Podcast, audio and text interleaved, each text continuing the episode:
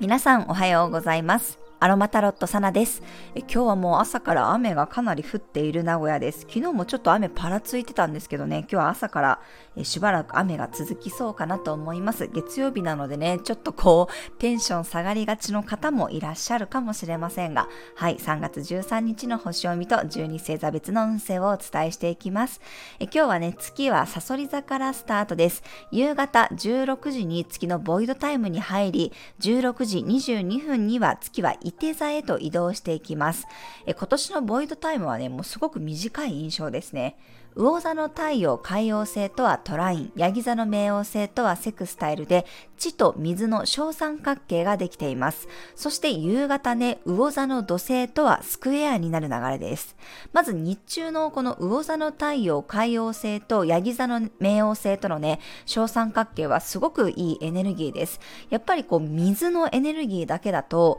気持ちだけが盛り上がって今一つこう形にするっていうのは難しいんですが、まあ、そこにヤギ座の冥王星が加わることで、ちゃんと結果を意識したり、社会的なことも考えて形にできるようなエネルギー、まあ、どんどんこう掘り下げてね、突き詰められるような感じがします。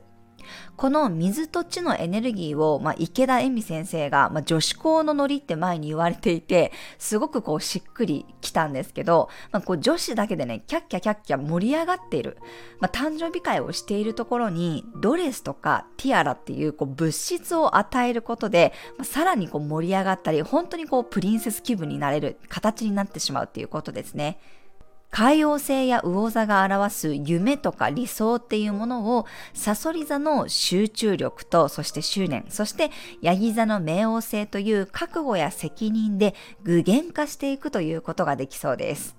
ただ夕方からは月が伊手座に入るとね、魚座の土星とのスクエアができるので少し注意が必要です。魚座と伊手座の柔軟球同士の葛藤の角度。土星が水亀座に入っていた期間はね、まあ、ずっとサソリ座や大牛座とのこの90度、葛藤の角度が約2年半続いていました。ですが、土星が魚座に入ったことで、これからの約2年半はずっと柔軟球同士での葛藤が繰り返されます。まあ、伊手座の飛び出していきたい矢印の方向性に対して、少し魚座土星の邪魔が入る感じです。伊手座の月なので、交通の乱れにも夕方は注意してください。まあ、それでもね、月がいて座に入ると、意識が外に向かうようになって、火のエネルギーが強まります。視野が広がったり、楽観的に挑戦できたりね、行動できるようになるでしょう。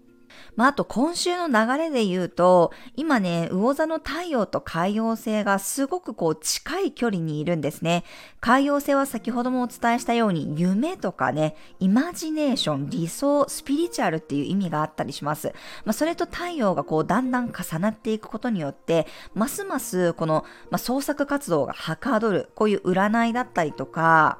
スピリチュアルなものへの関心が強まるという方もね、いるかもしれませんし、まあ、芸術関係とかアーティスト、そういうものにこう、どっぷりハマる人もいそうです。ちょっとね、こう、地に足のつかない感じ、でも楽しい、ふわふわした感覚をね、感じる方もいらっしゃると思います。まあ、目に見えない世界に関わるジャンルの人たちにはとっても相性がいいエネルギーなので、まあ、そういうイベントもね、盛り上がるんじゃないかなと思いますし、創作活動もはかどるかと思います。ただし今ね、その太陽と海洋星に対して火星がスクエアを形成します。先ほどもお伝えしたこの葛藤の角度ですね。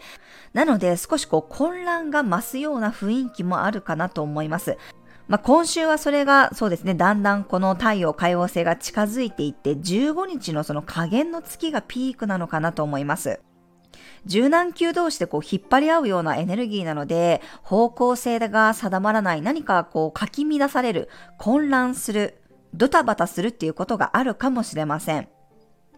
まあ、何かがやっぱり決められないときは、あえて自分の中で保留にしておくって決めることも大事かもしれないですね。今週日中は特にね、まあ、ふわふわ感、ごちゃ混ぜ感、カオス感が強まるような雰囲気があります。まあ、逆に言うと本当に何か作品を見に行くとかね、非現実的なところに行く人、まあ、テーマパークだったりとか、感激を見に行くとかね、まあそういう人たちはもうどっぷりその世界観に、まあ入り込める、楽しめる、楽しいっていうところにはね、なるんじゃないかなと思いますが、火星とのスクエアだけがあるので、楽しいな、ふわふわしてるなっていうところに、こう急にね、見えないところから、予期していなかったことが起こるという方もね、いらっしゃると思いますので、お気をつけください。まあ、ちょっとこう、やっぱり柔軟性とメリハリがね、必要な一週間になるかなとは思います。特にね、柔軟球の人たち、双子座さん、乙女座さん、伊手座さん、魚座さんたちっていうのはね、ちょっと影響を受けやすい方もいるかもしれませんので、日中はね、こう頭をフル回転させていたとしても、夜はしっかりね、緩める、休むっていうところを意識してみてください。そして、まあ、決めれないこと、わからないことに関しては、保留にしておくって決めることも大事だと思います。今日はね、日中はピリッとしたスパイス系のお料理が底力を発揮できるようサポートしてくれそうです。昨日に引き続きマテチェやルイボスティーもおすすめになります。はい、それでは12星座別の運勢です。お羊座さん、もらったり委ねられたり託されるような日、ひとまず受け取っておくと意外なところで役に立ちそうです。お牛座さん、腰を据えていく日、少しずっしり感があって濃厚な雰囲気です。夕方になるにつれてストイックになる傾向があります。双子座さん、だんだん賑やかさが出てくる日、日中は丁寧な仕事を心がけて、夕方以降はおしゃべりが弾みそうです。蟹座さん、自分の中にあるものを外に引き出せる日、上手に気持ちを言葉にすることができたり、作品として何か表現することができるかもしれません。獅子座さん、基礎や基本が大事になる日、今日は冒険するより安心できる方法をトライしてみましょう。夕方以降は一気に華やかさが出てきます。乙女座さん、報告、連絡、相談が大事になる日、曖昧にせずしっかり話し合っていくことが大切になりそうです。天秤座さん、こだわりが強くなる日、スピードよりもクオリティを重視した方がいい結果につながるでしょう。夕方からはだんだん忙しさが出てくるかもしれません。サソリ座さん、自分の方向性と感情に違和感がない日、とてもしっくりくることがありそうです。伊手座さん、日中は最終調整や準備、内輪での取引が進む日、夕方からは一気に意識が外側に向かうようになります。